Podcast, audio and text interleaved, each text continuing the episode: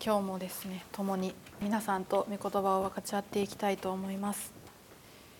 メッセージを語らせていただく前にお祈りをしたいと思います。愛する天のお父様感謝します。今日もこのようにして御言葉を共に分かち合うことができる恵みありがとうございます。主よどうぞ今日あなたが語ろうとされておられることを私の口を通してあなたが語ってくださいますようにお願いいたします。今日も私たち一人一人に必要な御言葉を与えてくださいますようにお願いいたします。この時間もあなたに期待します。あなたに栄光を返し愛するイエス様の名前を通してお祈りをお捧げいたします。アーメン。感謝します。それでは早速御言葉を分かち合っていきたいと思います。今日の御言葉はローマ人への手紙の8章の28節から31節の御言葉です。開けられましたら私がお読みいたします。神を愛する人たちすなわち神のご計画に従って召された人たちのためには全てのことが共に働いて益となることを私たちは知っています。神はあらかじめ知っている人たちを御子の形と同じ姿にあらかじめ定められたのです。それは多くの兄弟たちの中で御子が長子となるためです。神はあらかじめ定めた人たちをさらに召し召した人たちをさらに義と認め義と認めた人たちにはさらに栄光をお与えになりました。ではこれらのことについてどのように言えるでしょうか。神が私たちの味方であるなら誰が私たちに敵対できるでしょう。アーメン。今日はこの御言葉から最強のサポーターというテーマで御言葉を分かち合っていきたいと思います。人生には次から次へと問題がやってきます。自分自身の問題であったり仕事の問題そして家庭の問題お金の問題など様々あると思います。私たち一人一人はその問題から逃げないで立ち向かって乗り越えていくことが求められています。神様は私たちが成長することを願われています。クリスチャンにもいろいろな困難や苦難があると思います。しかし私たちに与えられた御霊によって神の子とさせていただいた今私たちには素晴らしい栄光が約束されていることを思う時に大きな問題であってもこの御霊によって圧倒的な勝利者になれることを本当に感謝いたします。イエス様と共に船に乗っていたペテロは嵐が襲ってきた時どれほど恐れたでしょうか主よ起きてください。私たちはみんな死にそうです。私たちもよく言うのではないでしょうか。特に今の子供はすぐに死ぬとかゲームで負けた時とかよく「もう死ぬわ」とか簡単に口にすると思うんですけれども私たちも辛すぎてもうダメとかもう死にそうとか割と簡単に言ってしまうことがないでしょうか。ペテロもそうでした。しかしペンテコステの時に精霊の力を体験した彼はそのようには叫びませんでした。ヤコブが処刑されてわずか数日後ペテロは投獄されて死刑に処せられる危機に瀕していました。それなのにペテロは獄中で大きないびきをかきながら眠っていました。どれほど深く眠っていたかというと天使がやってきて彼を起こす時に言葉では起こせないほど脇腹を叩いてやっと起こすほどでした。どんな困難や失敗が襲ってきても全てを働かせて益としてくださる神様が私たちを守り導いてくれているのだから私たちは何の心配もいらない。それは神様が私たちを祝福してくださるための計画の一部であって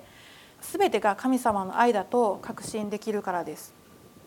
主によって召された者の人生は全てを働かせて益としてくださる主の御業の中にあることを信じているからです。神様が私たちのためにしてくださるのは全てのことを働かせて益としてくださることです。一部のことを働かせて益としてくださるのではなくて全てのことを働かせて益としてくださいます。この神様の御言葉にどれだけの人が励まされて慰められ力を得ることができるでしょうか。私たちは全てのことが必ずしも神様によって起こされたことではないことを知るべきです。パウロは苦しみを受ける今の時のことを話していますが今は全てのものが神様に服従していません。悪魔が神様のことをまだ知らない人たちの心に思いのままに働いたりまたクリスチャンに対しては吠えたける獅子のように食い尽くそうと歩き回っています。ですから私たちは悪魔からまたこの世からまた人の罪によってさまざまな苦しみを受けます。これらは主によって起こされたことではありません。でも主は全てのものの上におられる神様です。そのような悪をも用いられて益としてくださいます。完全な逆転劇を行ってくださいます。そのことを覚える時に本当に感謝します。ヤコブの子ヨセフのことを思い出していただきたいと思うんですけれどもヨセフの生涯には2つの大切な神様の真理が働いています。一つは主が共におられることです。彼がエジプト人ポティファルに奴隷として買い取られた時にまたポティファルの妻がヨセフに言い寄ってヨセフが拒否したために投獄された時も主がヨセフと共におられたとあります。私たちも苦しむ時神の御霊が私たちのうちで共にうめいてくださって私たちに深い慰めを与えてくださいます。そしてもう一つの真理はあなた方は私に悪を図りましたが神はそれを良いことのための計らいとなさいました。それは今日のようにして多くの人々を生かしておくためでした。とヨセフの言葉があります。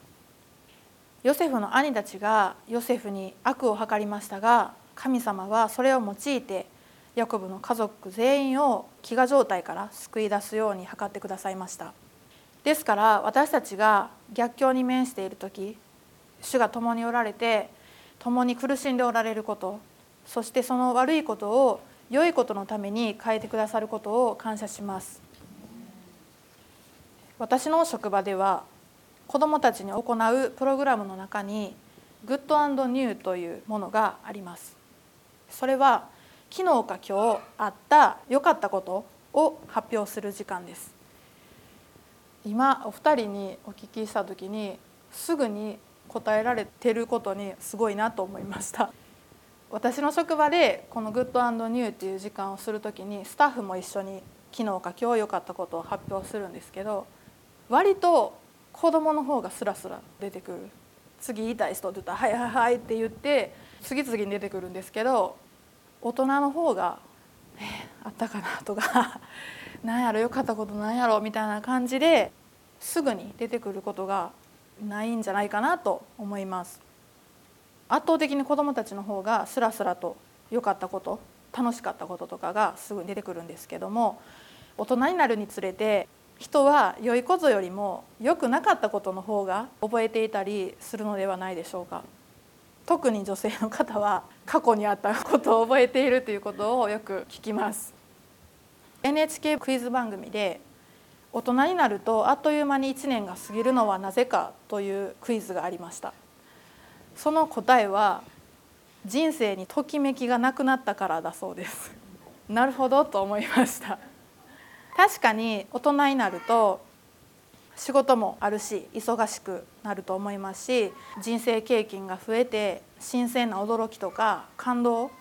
が想像豊かに考えることも少なくなるんじゃないかなと思います。それに対して子どもは初めての体験がいっぱいあってワクワクドキドキがいつもあって感動も多いと思います。でも大人には子どもにはない感動があると思います。子どもの感動は割と受け身なことが多いと思うんですけれども大人の感動は能動的だと思います。ある人は人の感動の中に自分の感動を見いだしたり周りの人を笑顔にすることで幸せや喜びそして人生の目的を見つけたりすると思います。ここでですねある牧師先生が載せておられた記事を紹介したいと思います。私たちは今日がどんな一日であったとしても感謝で締めくくることを選ぶことが大切です。どんなテレビ番組にも編集作業というのがあります。その際編集者には必ず編集意図というのがあってその意図に従って編集されると良いものはさらに良く悪いものはさらに悪く時には事実とは正反対のイメージを視聴者に与えることさえできてしまいます。実は私たちは自分の人生の編集責任者なのです。私たちの毎日には実にいろんなことが起こります。不思議と良いことが連続で起こることもあるしその逆で辛く大変なことが連続して起こることもあります。もちろん平穏無事な日もあります。そんな毎日を私たちは一日の終わりに編集責任者として編集して一日を締めくくっているのです。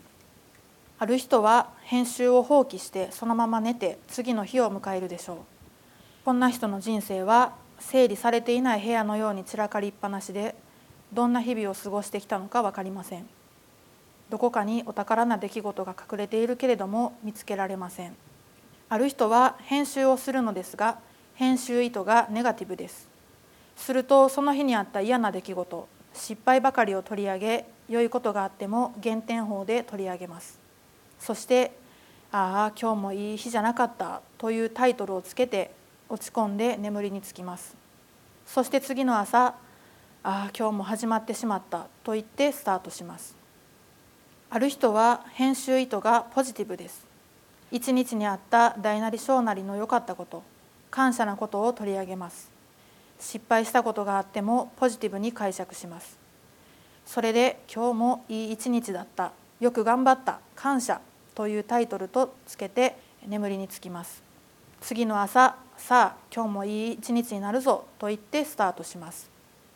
あなたの人生の編集責任者は他の誰でもなくあなた自身です。あなたはどんな編集意図を持って毎日の出来事を編集していますかという内容でした。私たちも一日の終わりを感謝で締めくくることを選び取るものになりたいと願います。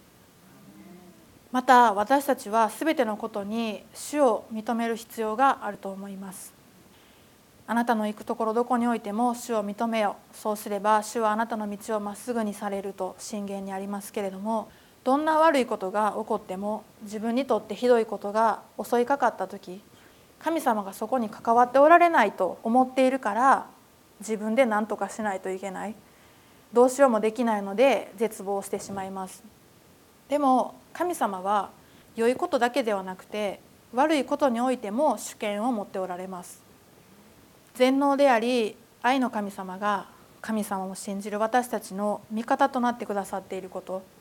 神様は私たちを見捨てることはされないということを思い起こす時に私たちに困難なことが起こったとしても勇気を持って立ち向かうことができると思います。そして感謝して信頼して最強のサポーターそしてヒーローである神様と共に一人一人に与えられた計画された道を歩みたいと願うのですがアメンでしょうか？それではお祈りいたします愛する天皇お父様感謝します。今日も共に御言葉を分かち合うことができたことをありがとうございます。私たちは日々の問題や困難なことがあった時そのことにばかり目を向けてしまって優先順位を低くしてしまうことがあります。主よどんな問題があったとしても神様を第一としてまた感謝を持って喜びを持って歩んでいくことができますように主をどうぞ助けてください。主よあなたが共にいてくださることをありがとうございます。いつもあなたに目を向けてあなたが用意されている計画されている道に私たち一人一人が右にも左にもそれずまっすぐに歩むことができるようにどうぞ導いてください。あなたの愛を感謝します。あなたの恵みを感謝します。主よあなたに注がれたその愛をまだあなたを知らない人たちに流し出していくことができますように私たち一人一人をあなたの通り置き管として用いてください。そして私たち一人一人が一日の終わりに感謝で締めくくることができるように主を助けてください。今日のこの時間を感謝いたします。あなたに栄光をお返しいたします。愛するイエス様の名前を通して感謝してお祈りを捧げいたします。アーメン。